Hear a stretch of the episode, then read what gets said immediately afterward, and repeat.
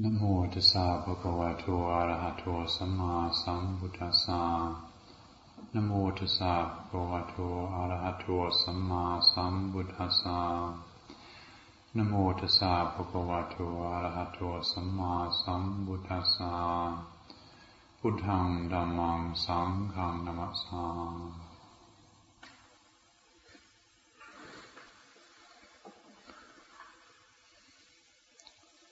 So it's uh, lovely to see you all here this evening. I'm not sure whether it's Linda's discussion group or whether people have come for some other reason. Whatever your reason, anyway, you're very welcome. And also, these questions are very welcome. There's quite an extensive uh, selection. And I need to also speak about the current stanza in the Mahamangala Sutta that we've been discussing for the last few months, and usually I forget, but tonight I've remembered. And I think I'll start with that, and then move on to these questions and see how we do. So for those of you that haven't been coming regularly, um, this discourse, the discourse on great blessings or highest blessings, the Mahamangala Sutta, given by the Buddha, is one of the best known of um, the suttas he gave, and goes through a, a graduated uh, teaching of things that are really significant, things that really we really need to pay attention to in our life. And although we might, as I said, have aspirations for great things and and be inspired by lofty teachings and look forward to wonderful realizations of, of freedom and emptiness and boundless love and light, uh, the reality is that we have to live with each other and that doesn't always help us emit love and light. And our bodies get old, and that doesn't exactly make us feel wonderful all the time. So there are difficulties in life, and so the Buddha gave a, a whole teaching, a skillful means for taking on all of our lives, taking on all aspects of our lives. And so this teaching, the Mahamangala Sutta, is one of the discourses he gave. And we've been going through these verses for the last, as I said, the last few months. So the stanza we're up to at the moment says, steadfast in restraint and shunning evil ways, avoiding intoxicants that dull the mind, and heedfulness in all things that arise, these are the highest blessings.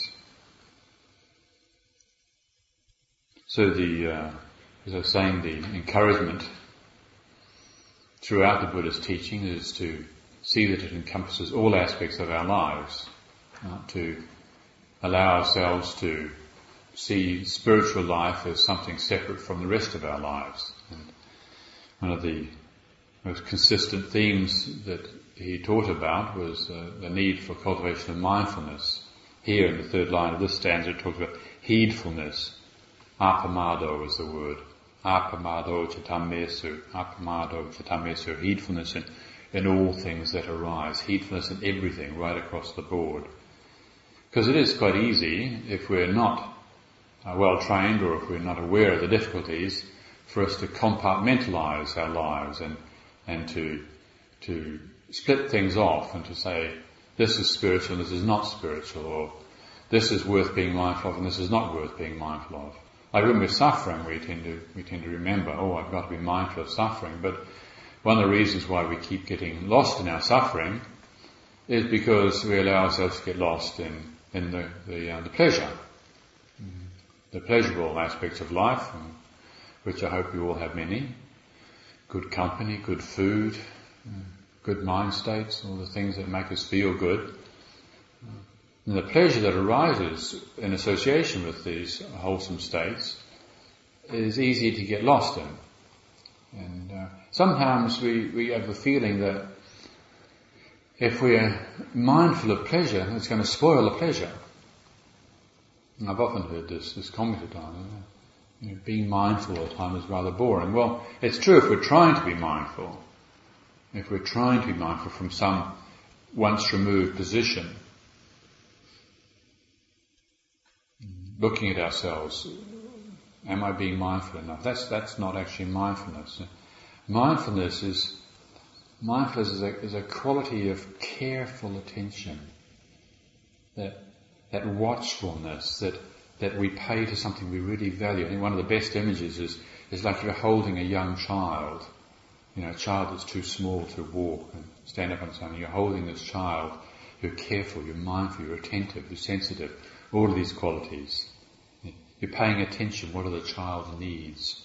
What can I do? Am I holding too tight? Am I holding too loose? And it's a feeling relationship. It's not a, what did the book say I should do now? But it's a sensitivity to the present moment. And so, and what's encouraged throughout is, is a cultivation of this watchfulness, this heedfulness, and everything that arises. Not just the times when we're having a bad time, but also when we're having a good time, to be really with the good time, to be really allowing ourselves to feel the goodness, to feel the joy, to feel the happiness, but not to get lost in it. And if we don't get lost in the good times, well then there's a chance that we're not going to get so lost in the not so good times. And there are things that, uh, that support this not getting lost, like in this verse it says avoiding intoxicants that dull the mind. This is, this is really important. The, the, um, the precept, the fifth precept of avoiding intoxicants. Somebody rang me the other day, uh, very concerned because um, they wanted to live a good Buddhist life and and they'd read some interpretation of the, the precepts that says that they that caffeine uh, is uh, breaking the, taking caffeine breaks the fifth precept. Well, that basically means Buddhism's not going to work in England. it's just not, you know, how can you give up tea? It's just not possible.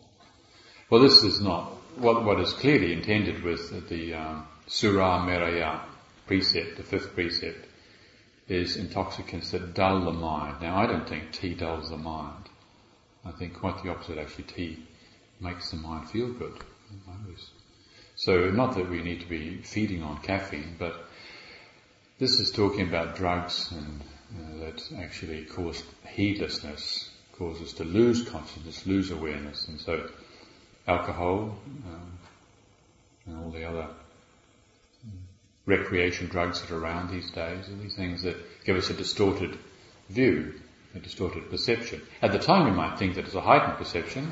Most of us have probably tried a few things here and there to see what's involved and, and uh, have some experience. And at the time it might feel wonderful. And I think I probably told you that time uh, many, many, many years ago when, before I was anything like this and I'd been off for a, a fun weekend and and I composed this, I wrote this script of, uh, of some profound thoughts that, that came to me at the time. And, and this friend of mine, he read them and he was so impressed as well with these amazing thoughts. And we were in a state of altered consciousness at the time.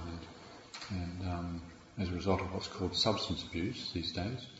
And uh, but anyway, the next morning when I when I, when I read this, it was absolute rubbish.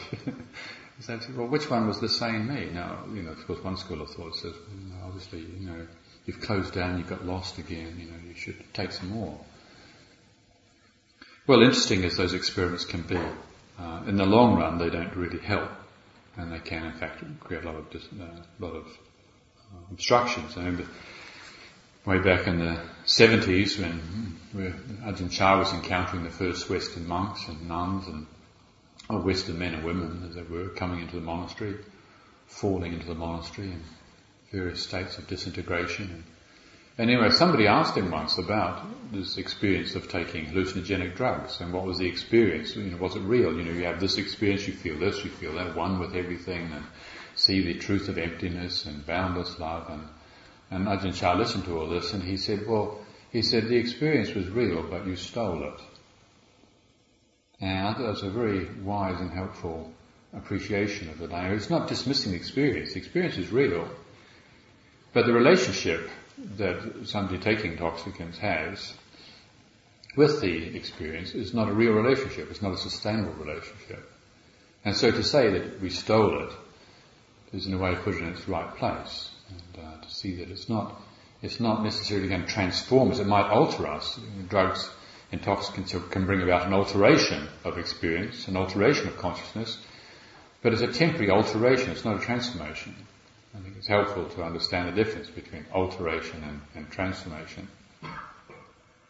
So what conduces with transformation of our being, the Buddha was encouraging, was mindfulness, heedfulness, presence, clarity of mind. And so those things that take us in the opposite direction, they bring about heedlessness, uh, loss of clarity, loss of heedfulness, uh, to be avoided. And so steadfast in restraint and shunning evil ways, you know, recognizing the, the need for restraint and the opposite, to move away from things that, that are uh, indulgence and heedlessness.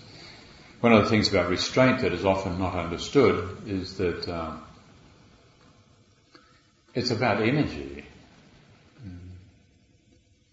Sometimes you talk about restraint and, and and it can sound like it's it's a, a, a some sort of moral.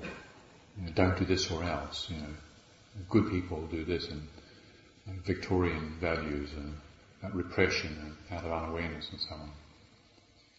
But restraint, or samvara in Pali, that is, is the containment of our energy, so that we have all our energy available to us. If if every time a beautiful object arises, our attention goes out and follows it, so I've got to have that, well that's actually very irritating. That's very irritating to always be wanting things.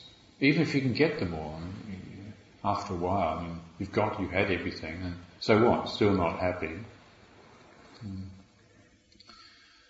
Or if every time something ugly arises, you know, some unpleasant object, we get angry, get indignant if our passions are not contained, then we are, as Buddhists speak, enslaved to the world because there's always going to be beautiful and ugly things around. Some really nice fragrances and some really disgusting smells, really foul smells. As all my other senses start to fade, my olfactory consciousness seems to get stronger and stronger. And I, the future doesn't look very good, unless I get more wise, that is the world becomes a stinkier place as I get older. Can't see so well, can't hear so much, don't taste very well. but I'm sure there's one thing, smell very, very accurately. And, and, if we don't, uh, if we don't know how to restrain ourselves, then when something agreeable comes up, oh, that's good, we go towards it. Or something disagreeable comes up, well, that's disgusting. And so we're always being turned on and turned off by the world. And it's really tedious, and very tiring. Our energy, basically, uh, it's like dealing with a wild animal. It's like holding on to a, a wild Rottweiler. You know, Ajahn Chandapalo's got this dog in the monastery in Italy that walked into the monastery one day. I don't know what it is. It's a, I'm sure it's got Rottweiler in it. A monstrous thing, and it's so powerful. You have to take it out for walks twice a day, and and uh, it's an extraordinary feat to have this thing on the lead. And it's just this massive bundle of muscle that's so powerful. And, and, uh, and it's exhausting. You get back and you say, oh, that was a workout. Ajahn Chandapalo is very fit as a result of taking this thing out every day. Well, it can be like that if our passions are not restrained, if we don't understand the principle of restraining our, our preferences, our likes and our dislikes. It's like it's like dealing with a wild animal all the time. It's very exhausting. But the result of training, the result of disciplining ourselves, not moral injunctions about how we should or shouldn't feel and should and shouldn't do, but out of an appreciation for how the nature of the heart, the nature of the passions, and how if we want to move towards freedom, if we want to realize those things that we aspire towards, well then we need this restraint, this containment. Our energy is not always leaking out. And with our own experience, it can be like that. We're also being around other people. You, you know, people who are always gushing all over the place, whether it's you know, even positive gushing is a bit tedious after a while. Whereas to be around somebody who's restrained, composed, not repressed, that's different. But maybe because we have experienced the um, unpleasantness of, of neurotic repression, either within ourselves or in the company of others, and we, we can we can mishear the encouragement about cultivating restraint. So this is, uh, I think that's probably enough on that verse uh, for this evening. And now there's these questions here. We have one question says, in what can we trust? And the second question, the teachings about not self seem to me to be pretty crucial. could you say something about how we can approach not self in a meaningful way? And this third question, which is very long, can you please explain what is meant by people referring to Buddhism as an atheistic belief? E.g., no God, Allah, divine, creator, maker, Prince, supreme. Is this true or is such a belief a more personal matter? E.g., Buddhists may believe they belong to the Supreme but refuse to label such a high being. Uh, obviously each of these questions is um, pretty major subject and uh, I'll just try and say something a little bit about each of them. This last one there, can you please say something about what's meant when people refer to Buddhism as an atheistic belief? Um, well, there may be people who say that it's an atheistic belief, but that's not that's not really the Buddha's teaching. Again, what the Buddha was talking about was the cultivation of mindfulness. Mindfulness that leads to understanding. And mindfulness is also mindfulness applied, as it said, heedfulness with regards to all things that arise. Now that includes heedfulness with regards to beliefs. Being mindful of what we believe in and what we disbelieve in. What the Buddha did say was that he, he used the, uh, the cosmology that was around at the time and did talk about different realms of existence, gods, very, very high, supreme gods, supreme in the sense that they think they're supreme, and, uh, and then there's, there's lower realms of gods, and then there's earthbound angels and celestial beings like fairies and, and, and, and all these things that dance all over the place and have a nice time. And then there are, are lower realms like animal realms and, and then hell realms, hungry ghost realms, and, and horrible, horrible hell realms, and you can see some of these depicted in that painting down the back. So he used this, this, uh, this sort of language at the time. He was around 2,500 years ago. But what he was talking about, what he did say was that all of these realms, all beings and all these realms, like all conditions, are impermanent. And that's, that's the bottom line. That's the thing to, to uh, appreciate with the Buddha's teaching that, that whatever exists whatever has been born dies. Whatever is manifest will disintegrate. There is nothing that he found or that any of us will find, although he doesn't encourage us to believe in this, he encourages us to investigate. You see, can you find anything? Can you find anything that doesn't disintegrate? Anything that doesn't end? Anything that doesn't change? Can you find anything that doesn't change? Now some of these gods, he pointed out, have been up there for so long, that they think they're permanent. I think they think they're ultimate, but uh, from his perspective, says nothing's ultimate. There is no thing that is ultimate. No thing can be ultimate. Everything that's born dies. Now, so when people say that Buddhism is an atheistic belief, it's uh, it's not an atheistic belief because it does accept the possibility of theos of gods, but it doesn't hold gods to be ultimate. And it doesn't also, it needs to be said early on in this, that it doesn't it doesn't give emphasis to the discussion about the existence or non-existence of gods. Whether gods exist or don't exist is not the main point. That's, that's, that's been, that's made very clearly. He did, as I said, refer to the existence of gods of various levels, but they're not in charge, they're not running the show.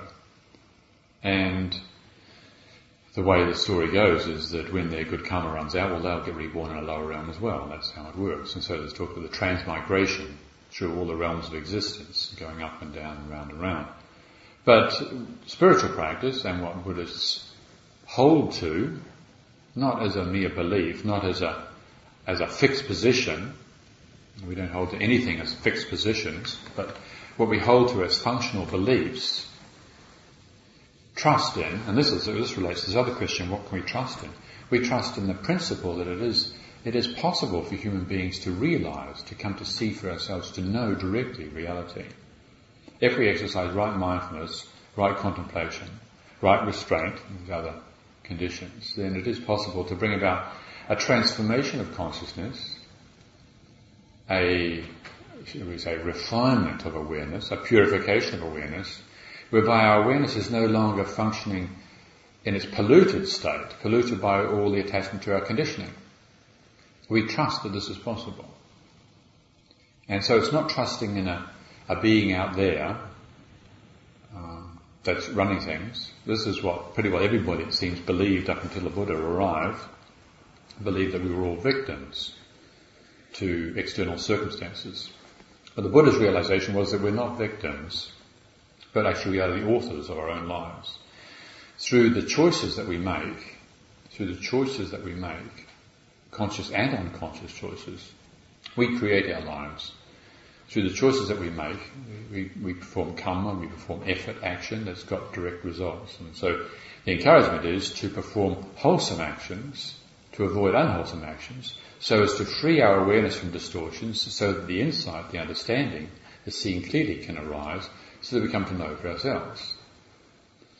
And he said that's much better than what the gods can do. Because the gods often, as far as he was concerned, are very deluded. They have all sorts of strange ideas about reality.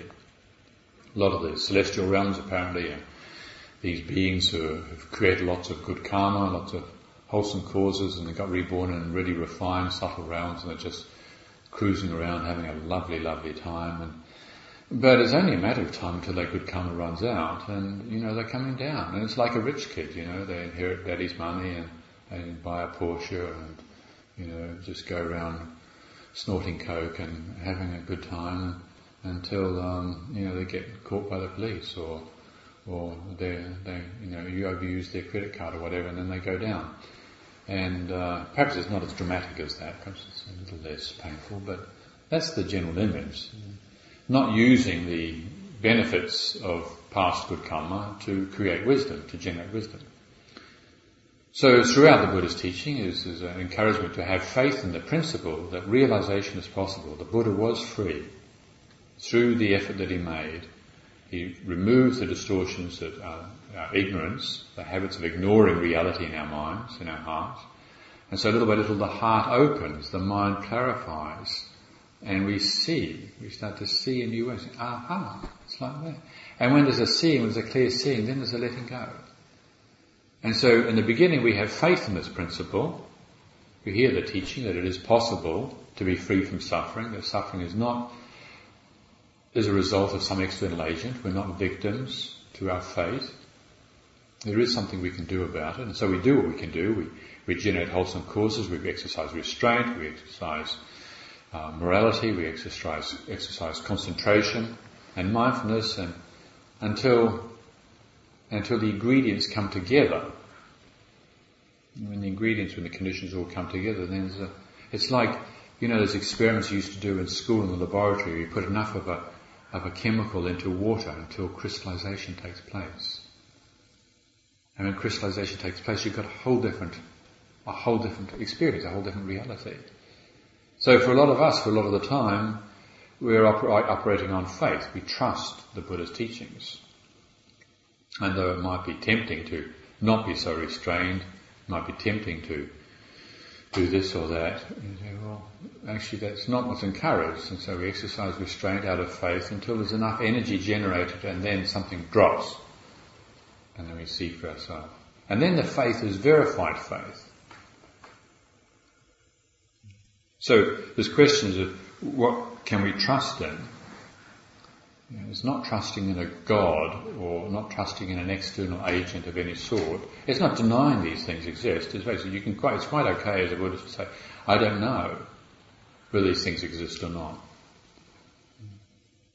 So sometimes people get caught up in in the whole question of what does it mean to be a Buddhist.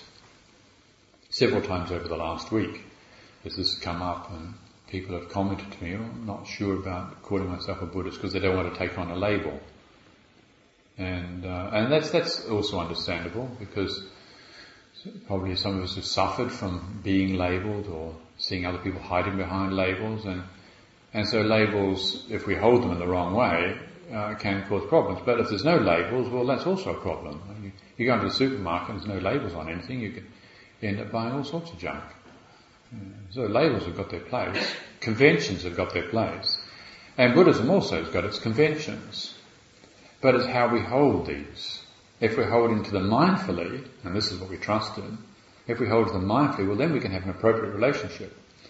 Like some people are afraid to call themselves Buddhists. I, I say some people, I myself was afraid to call myself a Buddhist for many years, even when I was a monk.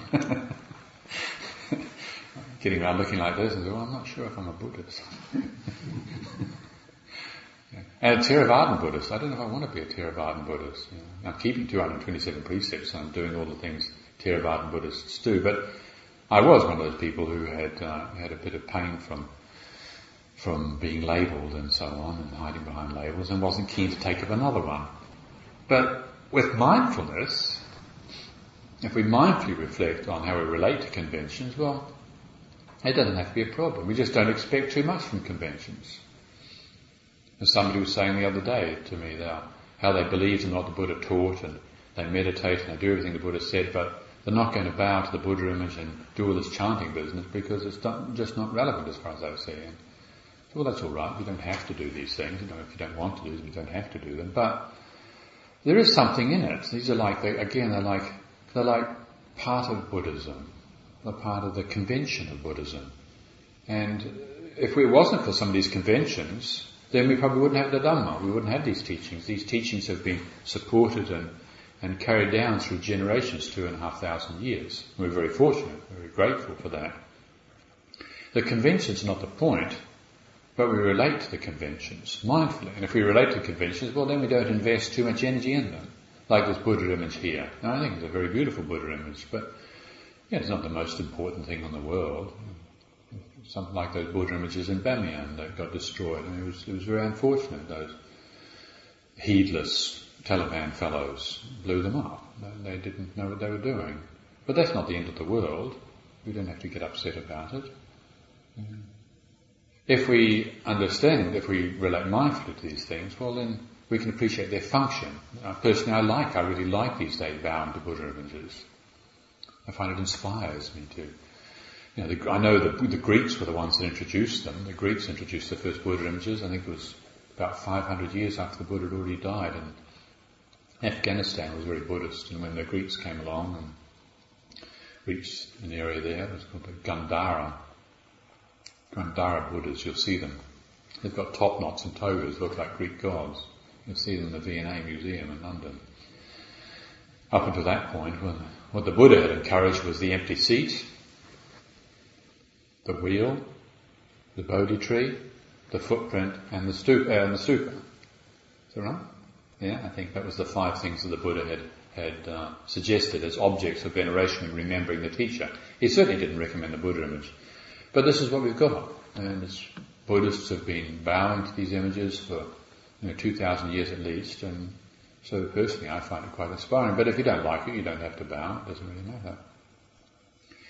I have this uh, this good friend who, when he, he related to me what happened when he first started coming to the monasteries, he'd been a Buddhist for a while. He was he was on the continent, continental Europe, and hadn't had much to do with other Buddhists, and but he'd been practicing and studying for a while, and then he came over here to his first Buddhist monastery. Actually, was to Amaravati, and uh, I think it was during the winter retreat. And he saw these monks and nuns doing all the bowing and endless chanting and carrying on, and he thought he was coming on a meditation retreat. And it drove him spare. He was really quite fed up with it. I, I, wasn't there at the time, I didn't see him, but he was probably, you know, sitting there upright and refusing to bow through the whole two or three months of the retreat. And anyway, he survived okay and then left and went back to his country. And, but then, then he related how he was practicing back in this nice little small flat that he had and, and there was an apartment there. It wasn't a very big place, but, uh, it was good enough. But to get to sit, he had to use to, in the evening when the wife and kids went to bed, he'd go and sit in the kitchen. And he'd sit meditation in the kitchen. It was the only place he could be quiet and on his own. And that was fine. But after a while he noticed there was something missing. He says, you know, sitting's fine, but, you know, there was something that he felt in the monastery that he didn't feel there. And then it started to occur to him, well maybe, maybe there's something in the bowing business after all. And so he started bowing to the refrigerator. and then he got back into it again. and he really got off on bowing to the refrigerator and this, this whole practice came alive. now, you know, it's not because the refrigerator is particularly holy or, or the Buddhism is particularly holy, but the convention, the convention has got a function and it's, no, our rational mind doesn't necessarily understand this. The way things appear to be is one thing, the way things actually are is something else. Another image that I often give when talking about this is, is like what, what happens if you go to the supermarket and you've got to buy all these things, you know, you buy your sunflower seeds and your peanuts and your tahini and your jars of honey and your chocolate bars and all the things that I like. To think of something else, you know, yeah, leg of lamb or whatever. you buy all these things and you're going out to the car, but you won't use a trolley because, you know, trolleys, you don't like trolleys, you don't like, you know, you're not going to buy a trolley, you're just going to buy these things. Well, somebody else just uses a trolley, there's no problem. You go and put everything in a trolley and wheel the trolley out to the car. It's much easier that way. Somebody comes up and says, what do you buy that trolley for? I mean, what are you doing buying a trolley? I say, well, I didn't buy a trolley. You know you didn't buy the trolley. To somebody else it looks like you bought a trolley. Well, that's their perception. Well, it's likewise with a lot of the conventions of religion. This is not what we believe in. This is not what we trust in. Buddhism is not what we believe in. Not what we disbelieve in. But being mindful of these conventions as we inherit them, here we are in the 21st century, and thank goodness we've, and thank goodness, not thank God, but thank goodness, we've inherited these teachings that have come down to us. Thank goodness and thank wisdom and compassion that we've inherited these teachings. And there are some conventions that go with them, the container that has carried this through the generations, and with respect and with mindfulness, we relate to these things. And if we relate to them with mindfulness, well then we can have an appropriate relationship. Yeah, it's just the same as if you're chopping food in the kitchen. Or you, the other day these guys were down there laying carpet in the retreat house. And they've got these amazingly sharp knives that just slash through the carpet all over the place. Whang bang with their staple guns and slashing and cutting and the, speed that they move in, it's frightening. And, and uh, one of the carpet lads was showing me where he slashed his hand with his, his uh, especially sharp Stanley knife. And that was when he was new on the job. He only did it once. He wasn't mindful. He wasn't having a mindful relationship with the knife. That's what happens if you're chopping the vegetables in the kitchen or But these guys didn't talk to each other while they worked and they didn't have the radio playing. They were very careful.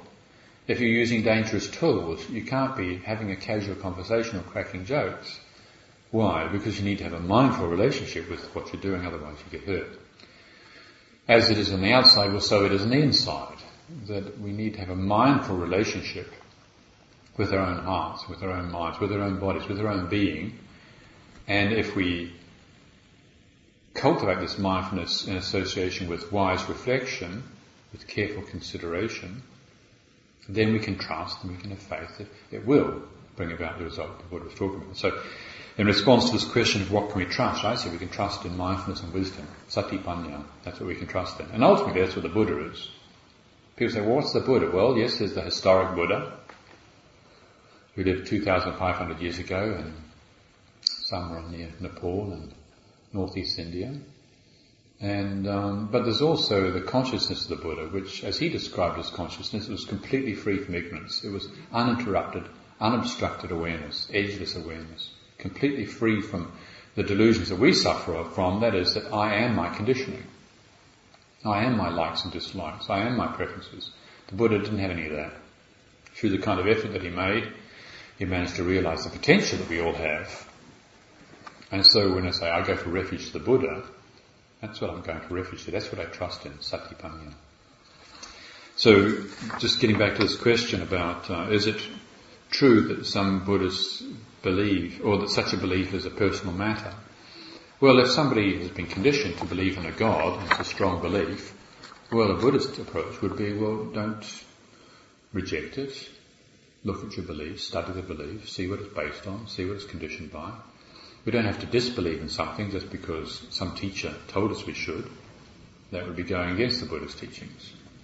Rather, it's more appropriate to look at our beliefs in just the same way as we look at the tools that we hold. Hold them lightly, hold them carefully. And then when we have an appropriate relationship to it, well then they can serve us well.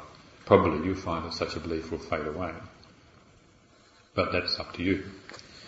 And this last question, I still have a few minutes, I think the teaching about not self, which you can't really deal with in a few minutes, but seems to me pretty crucial.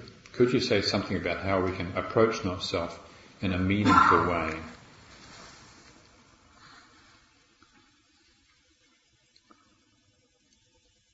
I think it's very, very important to appreciate when the Buddha was talking about not self. This is not a philosophical position to take about reality. We respect and admire the Buddha's teachings and so we can, if, we, if we're not heedful, if we're not mindful, not careful, just grasp them. And uh, so the Buddha said, the is the truth. All things are anatta. Sabbe dhamma anattati. Yatha panyaya passati. Atta nibbindati dukkhe. Esa maggo visuddhya. The last line. Esa maggo visuddhya. This is the path of purification to see that all dhammas, all phenomena, all phenomena, conditioned and unconditioned phenomena, is anatta, is not self. So you read that and you hear that, yatha panyaya passati, seeing this with wisdom is the path of freedom. So we've got to see. So, well, we may not go about that cultivating the right seeing, we might just grasp it as an idea. And I think we need to be very, very careful about that. Because as far as we're concerned, well, I don't know, speak about you, but as far as I'm concerned, I'm here. This is me. I don't have any doubts about my being here, sitting in front of this microphone looking at you. I don't feel like I'm you out there looking here. This is me. And the chances are, if you say something nice to me, I will feel good. And if you say something really rude and unpleasant, the chances are I will feel not good. And when I feel not good, it's very different from when I feel good. And that's me. And that's definitely me. And so the Buddha didn't teach anatta as a way of trying to override or dismiss this experience of meanness. In fact, earlier on in this, this, um, the great teaching on great blessings, the Buddha did talk, there's a, there's a verse that says, oneself rightly directed, I forget which verse it is, oneself rightly directed, um, oneself rightly guided, facing in the right direction, oneself atta, he used the word atta, oneself rightly guided. This, we have to work with the self. This feeling of me. There is a feeling of me. But, he said, if you're mindful, if you're careful about this feeling of me, you'll see this feeling of me is not what it looks like. We don't dismiss the feeling of me like the thing, we don't dismiss our beliefs or our disbeliefs, we examine them. And so this feeling of me comes up and say, I feel happy. We don't, we don't dismiss it or slam it down with some Buddhist belief like I don't exist, everything's anatta. I look at it. I am happy. Well, who is this I? What does this I feel like? Getting to know ourselves. Because there's many selves. There's not just one self. There's many selves. I don't know about you, but the self that I experience when I first get out of the bed in the morning is a very different self from the one at about five o'clock in the afternoon. Five o'clock in the afternoon, I'm usually a very agreeable self. If you want to see me, that's the time to come and see me. Not at five o'clock in the morning. You find a very different self. I'm, you know, I'm, sure all of us have some experiences where you get angry. I am angry. It's usually not the sort of I that you want to promote. But it definitely feels like me, doesn't it? If I get angry, it feels like me. Or if I'm afraid, it feels like me. I'm afraid. It's not like I've under this afraid, it's me. And there are consequences when I'm afraid, or if I'm happy. There are consequences. So the encouragement is to be mindful of this experience of atta, of me. But mindful in a way whereby we're not taking a fixed position. It can be so convincing, this feeling of me. So convincing. Again, an image that you've probably heard me give many times is like if you're crossing a desert and you're thirsty, and you see this shimmering in the distance, and you think, oh, at last, water. And so, based on your belief that it's water, you run to it feeling sure that your thirst is going to be quenched. And you expect that when you get there, this ordeal is all going to be over. But you run and you run and you run and you run, and all you get is disappointed, disappointed, disappointed. Until you get the message, oh right, that's the way the perceptual realm works. When there's this here, this here, it looks like water, but it's not water. Aha, understanding liberates us. It really looks like water. It really does, if you've been out in the desert and you've seen it. It really looks like water, and I'm really thirsty, and I really want to drink, but that's not going to do it. Well, likewise, the feeling of self, the feeling of me, really feels like a substantial somebody, really feels like me. When I'm angry, it really feels like a substantial certain me when I'm full of love and light and I feel like I am really great. Aha, be careful. That's what the Buddha said. Be careful, be mindful, be heedful in all things that arise. To watch that. And what is that me? It feels at the time, but somehow or other, just a few hours ago, it didn't feel that way. So maybe this me is not the way it appears like. In fact, what we start to see is this me is a very, very complex business and very interesting. So we wouldn't want to dismiss atta, we wouldn't want to dismiss self, conventional self. It's too interesting and too complex and actually too dangerous to dismiss it. What would be more appropriate if we followed the Buddha's teaching would be to investigate the sense of self with mindfulness, to appreciate and to kind of what does it mean to be rightly directed, oneself rightly directed. That's interesting. And if we are mindful of that, well then the teachings on anatta take on a different meaning. We're not trying to prove the truth of anatta, but rather we're starting to open up to that reality say, well, the self, the self is not really so certain after all. Maybe the self is not self. It's not a solid, substantial thing. So those are just a few hints anyway on, on maybe one possible way of, of considering the Buddha's teachings on not self.